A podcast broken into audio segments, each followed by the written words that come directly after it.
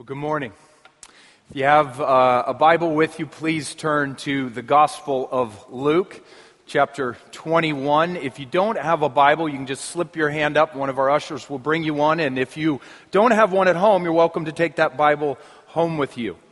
Uh, if you're just joining us for the first time, I've been preaching through the book of Luke. Uh, Luke originally wrote this very long letter to a man named Theophilus who knew some things about Jesus, uh, but Luke wanted Theophilus to be certain about Jesus. So Luke wrote Theophilus this very long letter uh, of facts about the life, death, and resurrection of Jesus Christ. And we're nearing the end. We're in Luke 21.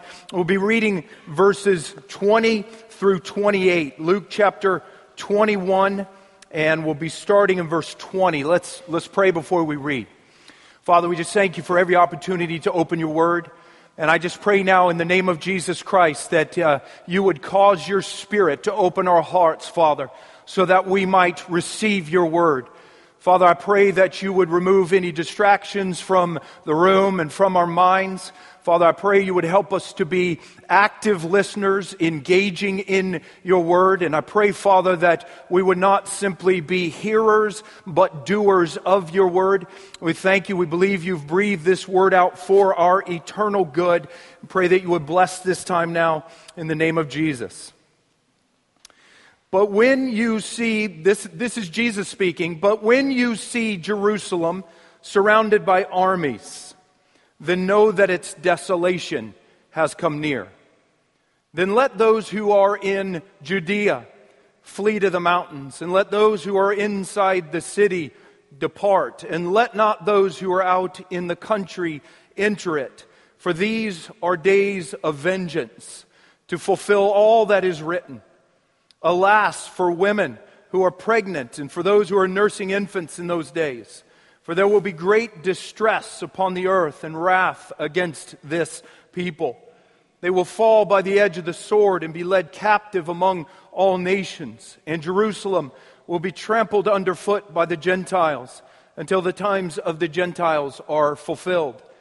And there will be signs in sun and moon and stars, and on the earth distress of nations in perplexity because of the roaring of the sea and the waves, people fainting with fear and with foreboding of what is coming on the world, for the powers of the heavens will be shaken.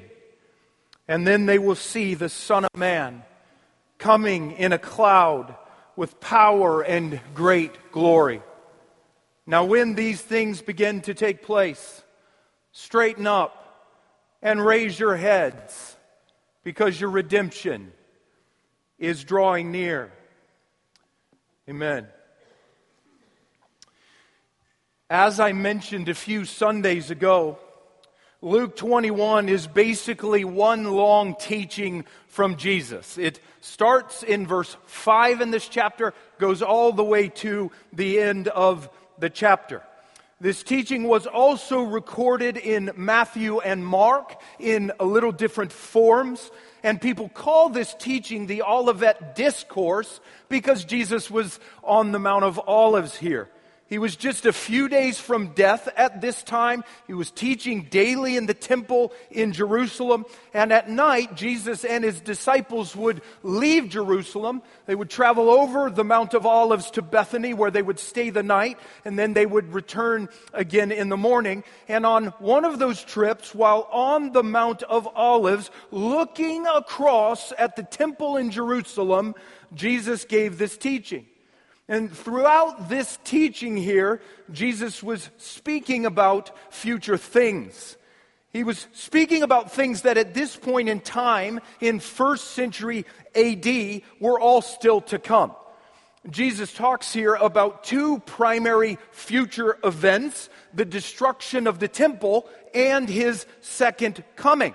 A lot of what Jesus says in this chapter has to do with the destruction of the temple, which at this point in time had not yet taken place, but it would soon, about 40 years later in AD 70. But Jesus also talks in this chapter about his second coming, his future return to earth, which has still not yet taken place. And Jesus moves freely in this chapter between those two events. A lot of what he says here clearly has to do with the end of the temple, but he also says some things here about his second coming. And Jesus moves freely between those two big events here in this chapter because Jesus knows that the things that would accompany those two events would in some ways be similar. Jesus knows that there would be a similar type of devastation with both events. With the temple, a devastation only on the nation of Israel. And with his second coming, a devastation on the whole world to some degree, but a similar type of devastation and similar signs before both of those events, and similar persecution before both of those events. Two big events here, separated by centuries in world history, and yet in the mind of Jesus, they would be similar in some ways. The end of the temple would foreshadow the end of the world. The end of the temple would be a small picture, it would be a tiny foretaste of the end of the world. And in the passage we're looking at this morning, Jesus talks about one specific thing to come. One thing that would soon come to Israel with the destruction of the temple, and one thing that would also ultimately come to the entire world at his second coming, and that thing is judgment. The wrath or the fury of a just God unleashed against sin. And, and before we work our way through this passage, let me say this. This passage is not easy to interpret. Uh, some of the concepts here and some of the terms, they are absolutely loaded with very deep and often difficult to understand meaning. Much of it pertains to the end times in the future before Jesus will return. Some of the language here can be found in some notoriously challenging Old Testament prophecies and also in the book of Revelation. Christians have debated over the meaning of some of this stuff for 2,000 years. And if we try to look in depth at everything here, this sermon will never end. And I know that you do want this sermon to end. And I do too. So, we will not look in depth at everything here. This will not be a class on end times eschatology. We will just try to look at this thing humbly and simply and stick to the main point. When Christians look at passages like this, they often just end up debating things and they miss the point. And I do not want you to miss the point this morning. I realize that many of us here have different end time beliefs. You might not agree with everything I say here this morning, and that's okay. You will be wrong, but that's okay. but seriously, regardless of your end time position, it doesn't matter. The, the, the main point in this passage is the same. And here's the main point regardless of your end time position, judgment is coming. Be prepared. And the first thing Jesus talks about here in this passage is the judgment that would soon come to Israel in AD 70.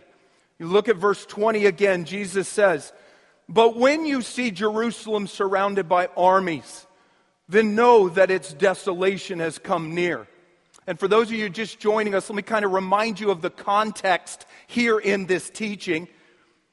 Back at the start of this teaching in verse 5, Jesus' disciples were admiring the temple in Jerusalem. They were looking out from the Mount of Olives across the Kidron Valley. They were looking at this magnificent temple back in that day, massive marble stones, gold and jewels. And they were admiring the temple and making comments to Jesus about this amazing temple.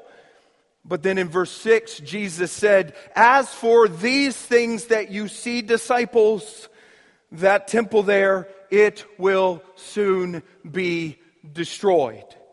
And so in verse 7, the disciples, probably shocked to hear that, they responded with a question Teacher, when will these things be? And what will be the sign when these things are about to take place?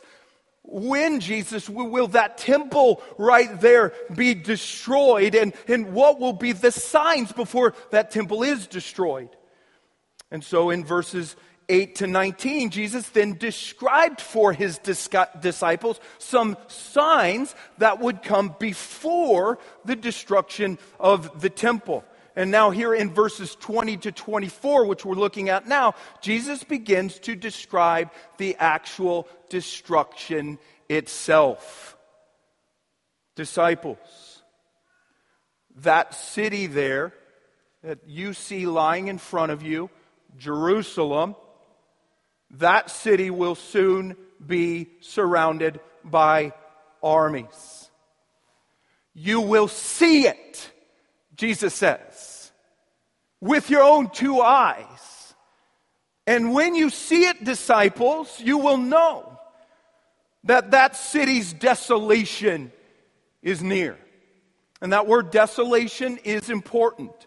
When Jesus used that word desolation there, he was not just telling his disciples that the city would soon be destroyed. No, he was also indicating to his disciples that the temple would soon be defiled.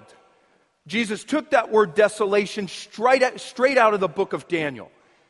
In the Old Testament book of Daniel, written some 500 years before this right here, Daniel gave several prophecies about a future abomination of desolation.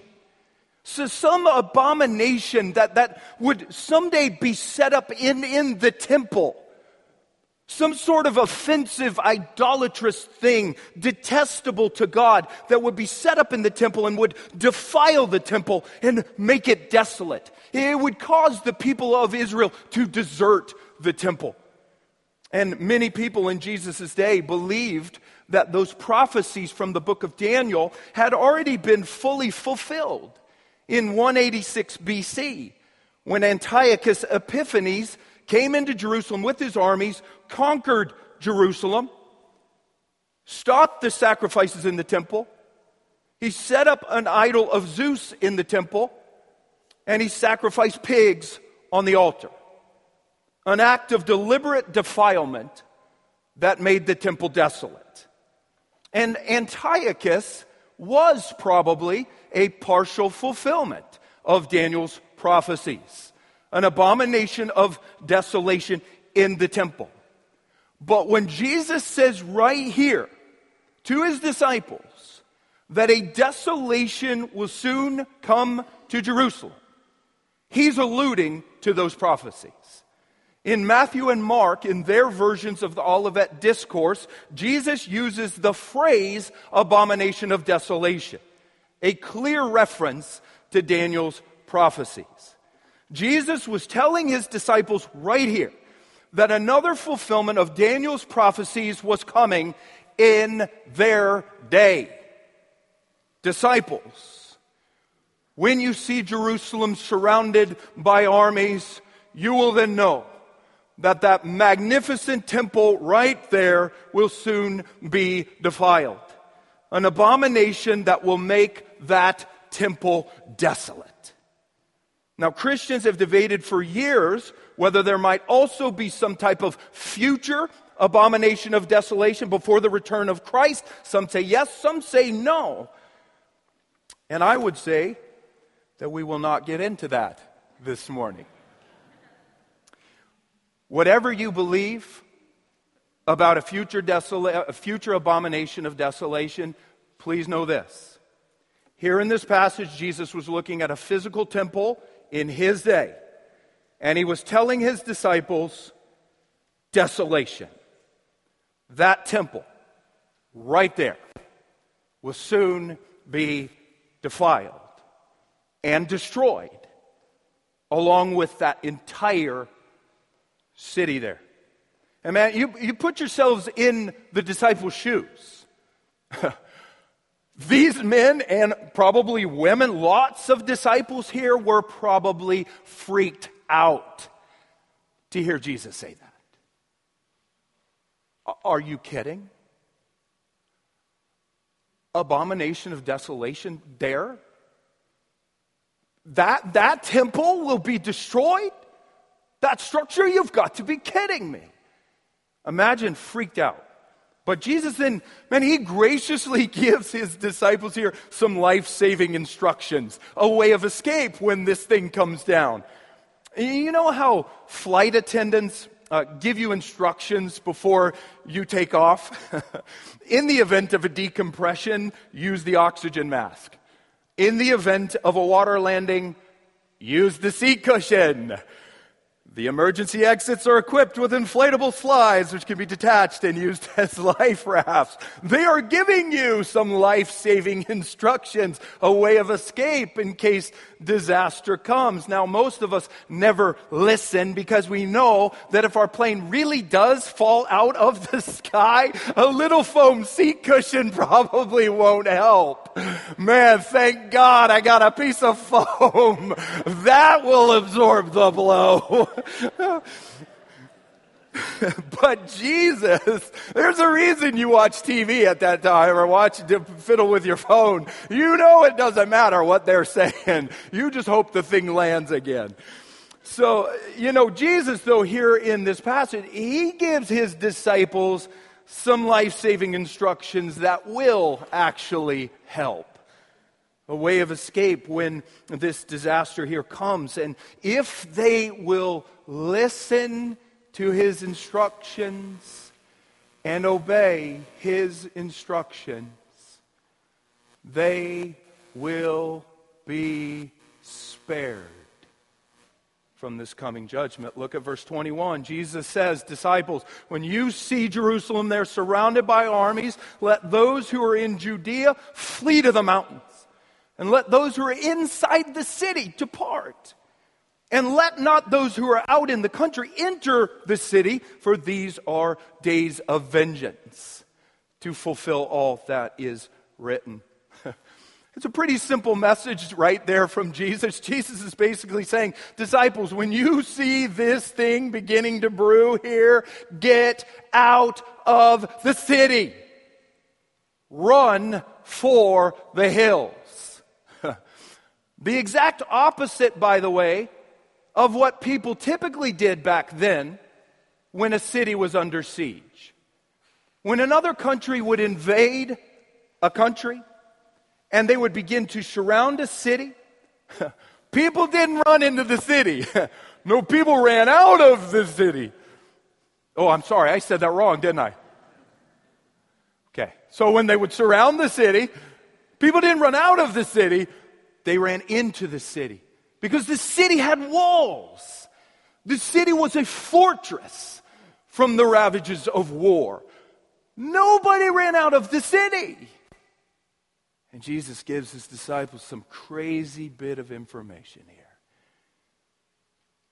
Go the other way. When you see everybody else heading into that city, you head for the hills. Because Jesus knows that the people who remain in this city will not be safe. These are the days of vengeance, he says. Look at verse 23. He says, Alas, or woe, for women who are pregnant and for those who are nursing infants in those days. For there will be great distress upon the earth. That could also be translated as there will be great distress upon the land and wrath against this people. They will fall by the edge of the sword and be led captive among all nations. Pregnant or nursing women back then were some of the most vulnerable people in society. Uh, you women who have been pregnant or nursing infants, you know life is just more difficult when you are. And women back then who had little children or, or were pregnant uh, were just more vulnerable. And the siege of a city was particularly difficult for them. And Jesus knows that the mothers in Jerusalem will suffer greatly. But Jesus knows all the people will really suffer. Jesus says there will be wrath against this people, wrath against all of the Jews in that city. The fall by the sword, Jesus says, be taken captive, Jesus says. And Jesus then says down in verse 24 that Jerusalem will be trampled underfoot by Gentiles, trodden down by non Jews until the times of the Gentiles are fulfilled. And there has been lots of debate over what Jesus was saying there. I cannot get into all of it. But one thing that Jesus was clearly saying there, one thing that Jesus has really been saying all the way through the book of Luke, is that this destruction of the temple would initiate a new era or period in human history. It would initiate a, new period in, in God's redemptive plan. It would initiate the times of the Gentiles or the times of non Jews. This long season of time when Gentiles in this world, in many ways, would, would now dominate the scene. And they would also dominate in God's redemptive plan. This long season of time, among other things, when, when, uh, when, among other things, God would now save massive numbers of Gentiles. Man, up to this point in human history, God had basically been saving Jews. Now, a few people from other nations, but it was basically just Jews. The people of God up to this point consisted primarily just of ethnic Jews. But this destruction here would mark the start of something new. A massive expansion or explosion of God's saving work to Gentiles. God would now begin to save massive numbers of Gentiles and incorporate them into the one people of God, the church, the body of Christ, a body consisting of believing Jews and now also believing Gentiles. The times of the Gentiles, the times in which we are now still living. that's it. We now still live in a time where massive numbers of Gentiles are being saved by God massive numbers. God right now is advancing the gospel, the news of Jesus, to other nations around the globe. But the Apostle Paul says in Romans 11 that a type of hardening has come upon the Jews, and they are not now being saved in massive numbers. But Jesus says here that the times of the Gentiles will someday be fulfilled.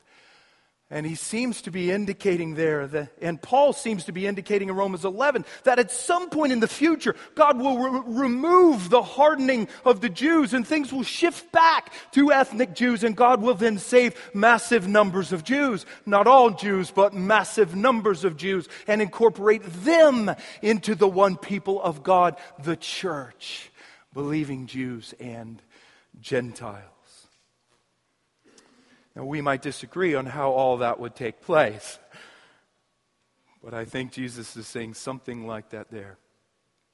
So, Jesus was predicting here in this passage, he, he's predicting once again, like he does many other times in Luke, he's predicting here that Jerusalem would soon be destroyed. And every single thing that Jesus prophesied here, it happened some 40 years later in AD 70. A horrific devastation of the city of Jerusalem. Josephus, the Jewish historian, was an eyewitness of it, and he described it in his book, The War of the Jews. I will spare you some of the gorier details, and it was gory. In AD 66, the Roman army, led by Titus, slowly gathered around Jerusalem, built a siege wall outside of the city wall to hem the city in and starve it out. The Romans burned the Jews' stockpiles of food and cut off their water supply. Josephus said that the starving Jews were soon eating leather, hay, clothing, and even eating out of the public sewers. The city streets were soon covered with so many corpses that in many places the ground could not be seen at all. In order to make room in the city, the Jewish people started throwing corpses over the city wall. The people who tried to flee the city at this time were crucified by the Romans right up where the Jews could see that from the city walls, as many as 500 crucifixions a day. There were human sacrifices within the city and reports of widespread cannibalism, even among family members. And when the Romans finally penetrated the city, Titus and his men went through it with their swords drawn and they killed at will. When they finally made it to the temple, they set up their legionary standards in the temple, all of the standards bearing idolatrous images of Caesar on them. They sacrificed to those images within the temple, and they joyfully declared in the temple that Caesar was God. They then set fire to the city and tore the temple down.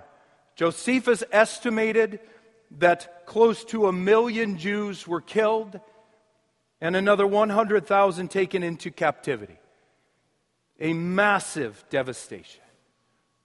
40 years after Jesus prophesied that it would happen. And man, why did this thing take place? You know, the Bible would sum it up in one word judgment. Judgment. The wrath or fury of a just God unleashed against sin. The Romans may have carried it out, but it was an act of divine justice against the sin of Israel.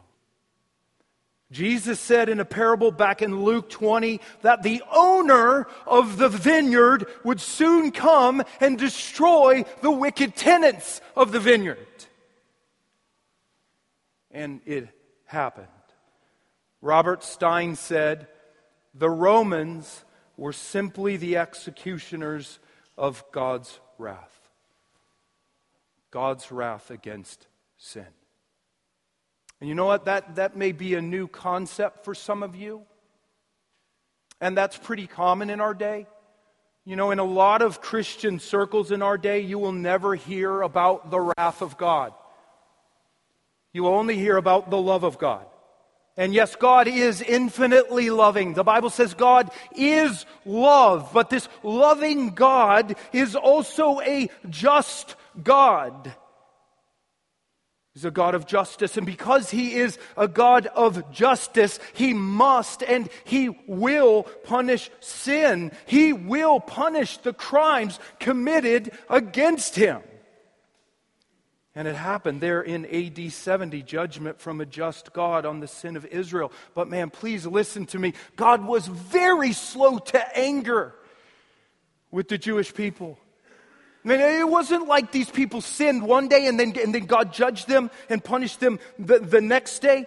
No, the Jewish people had sinned against God for a very long time, for hundreds of years before this judgment fell. Throughout the entire Old Testament period, the majority of Jews were constantly unfaithful to the covenant that God had made with them a constant idolatry and, and perversion, repeatedly turning away from God. And yet God was patient. And he sent prophet after prophet to Israel to warn them to turn from their sin. And yet Israel just killed God's prophets. And yet God was still patient. And he even then sent his own son to Israel, sent his own son to the vineyard. Jesus was there right now. He, he's there. He's standing right outside the, the city of Jerusalem, up on the Mount of Olives. He's there in Israel, the Son of God. the flesh and blood Messiah.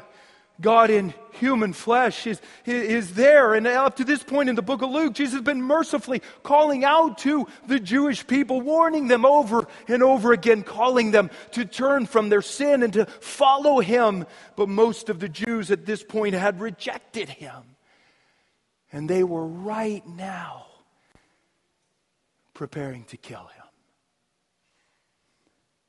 And yet, man, even after they do kill Jesus, God will still give the Jewish people 40 more years. With the disciples running around Jerusalem saying, Repent! 40 more years of God's long suffering mercy displayed to Israel. But in AD 70, time had run out. The door was shut and judgment fell. The wrath or fury of a just God against the sin of Israel.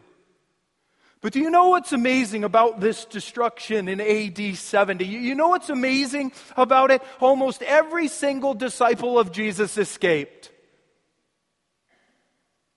The disciples, warned by Jesus right here, they remembered his warning. And when they saw the Roman soldiers beginning to amass around the city of Jerusalem, Eusebius, another historian, said that the Christians took that to be the signal from Jesus. And they gathered their belongings and fled across the Jordan River to the city of Pella. Josephus said that the Christians left Jerusalem like swimmers deserting a sinking ship.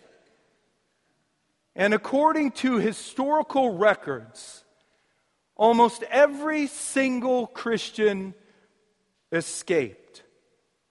Jesus graciously provided a way of escape here, some life giving instructions. They believed him. They followed his instructions and were spared. And man, th- that's how God works. That, that's how God works. When judgment is coming, God always, always, always provides a way of escape. Judgment was coming in the days of Noah, and Noah told people to get in the ark. Judgment was coming to Nineveh, and Jonah told people to repent. Judgment was coming to Sodom, and two angels told people to flee to the hills. When judgment is coming, God always provides a way of escape, life saving instructions. And those who believe Him and follow His instructions are spared. That's one thing Jesus talks about here in this passage the judgment that would come to Israel in AD 70. And the second thing Jesus talks about here is the judgment that would come to the entire world at his second coming. Jesus, you know, he just talked here. He just talked. His disciples around him, he just talked about this judgment that would come to Israel in AD 70. And in the very next verse, verse 25, he starts talking about his second coming. Why? Well, here's one reason because Jesus knows that the judgment would be similar.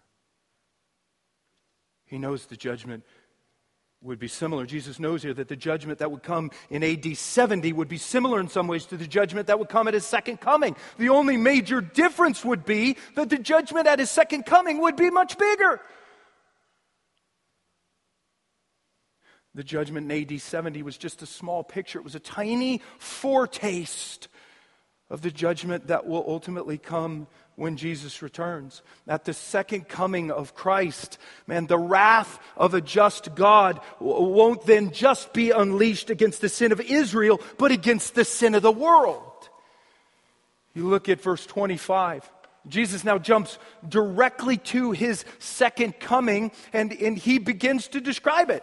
He says, And there will be signs in sun and moon and stars, and on the earth distress of nations in perplexity because of the roaring of the sea and the waves, people fainting with fear and foreboding of what is coming on the world. For the powers of the heavens will be shaken, and then they will see the Son of Man coming with power and great glory. Could you imagine what his disciples were thinking when they hear Jesus saying these things? when I return to this earth, disciples, there will be a massive, universal upheaval. Things that this earth has never seen before. Signs in the sun and the moon and the stars. In Matthew 24, Jesus says, The sun will be darkened, the moon will not give its light, the stars will fall from heaven and a distress of nations, Jesus says. Whole nations in dismay or, or in anguish because of this unprecedented roaring of the seas and the waves. People on the earth fainting with fear, Jesus says. Passing out with fear and with foreboding, this fearful apprehension that something really bad is coming. And then Jesus says, They will see the Son of Man. Jesus, he, he told his disciples they would see Jerusalem surrounded by armies. And now he says that when he returns, people will see him see him with their own two eyes. The Son of Man, the flesh and blood Messiah, God in human flesh, coming, Jesus says, on a cloud power and great glory. And please listen to me. When Jesus returns, he will be coming in judgment. Jesus came to earth the first time in humility to die for the sin of the world. But he will come to earth the second time in glory to judge the sin of the world. You might find this hard to believe, but Jesus, when he returns, gentle Jesus, meek and mild, he will be coming to the earth in wrath. The wrath or fury of a just God unleashed against the sin of the world. Revelation 19:12 The eyes of Jesus like a flame of fire. Many crowns on his head. His clothed or clothed in a robe dipped in blood. The armies of heaven following him on white horses in his mouth a sharp sword with which to strike down the nations. And Revelation 19:15 says that he will tread the winepress of the fury of the wrath of God. 2 Thessalonians 1 7, the Lord Jesus will be revealed from heaven with his mighty angels in flaming fire inflicting vengeance. Jesus talked here about vengeance on the sin of Israel in AD 70. And when Jesus returns, he will inflict vengeance on the sin of the world. God must and God will punish sin. And if somebody tells you otherwise, they are lying to you. God does not simply overlook sin, He does not sweep sin under the carpet because He is loving. No, God must and He will, because He is a just God, punish every single sin. And listen, Millions and millions of people, when they see Jesus coming in judgment, they will be absolutely terrified. Revelation 6:15 the kings of the earth and the great ones and the generals and the rich and the powerful slave and free they will hide themselves in the caves they will hide themselves among the rocks of the mountain. They will call out to the mountains and rocks, saying, Fall on us and hide us from the face of him who is seated on the throne and from the wrath of the Lamb.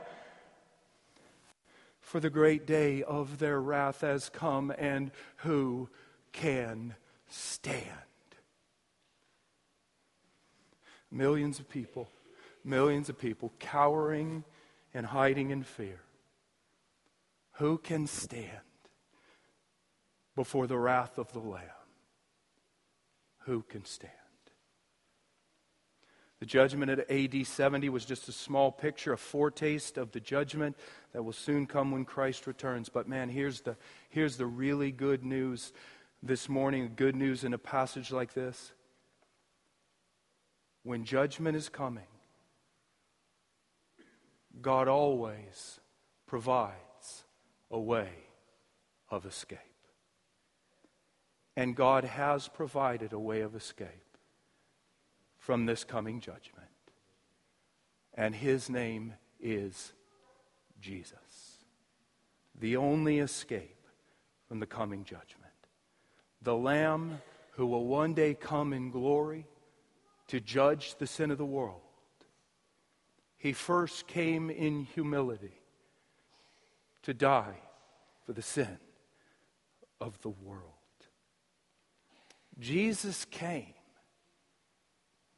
not just to show you how to be a good person, not just to give you some nice little teachings.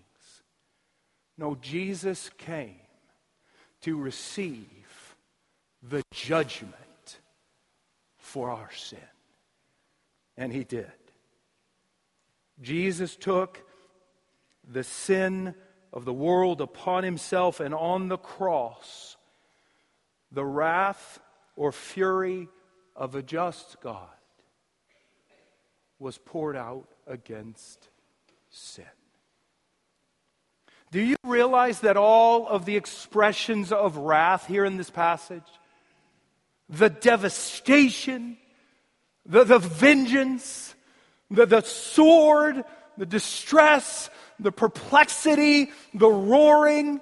Do you realize that every last one of those expressions of God's wrath against sin, do you realize that Jesus basically experienced all of them on the cross? Jesus absorbed them all in his own body. And that right there, that is your way of escape. And all through the book of Luke, God has been giving us some life saving instructions. And here they are repent and believe. Turn away from your sin and trust in and follow Christ as your Savior and your Master. And if you will believe God's instructions there, and, and if you will follow His instructions, you are forgiven. And guess what? When Christ then returns in judgment, who can stand before the wrath of the Lamb? You can.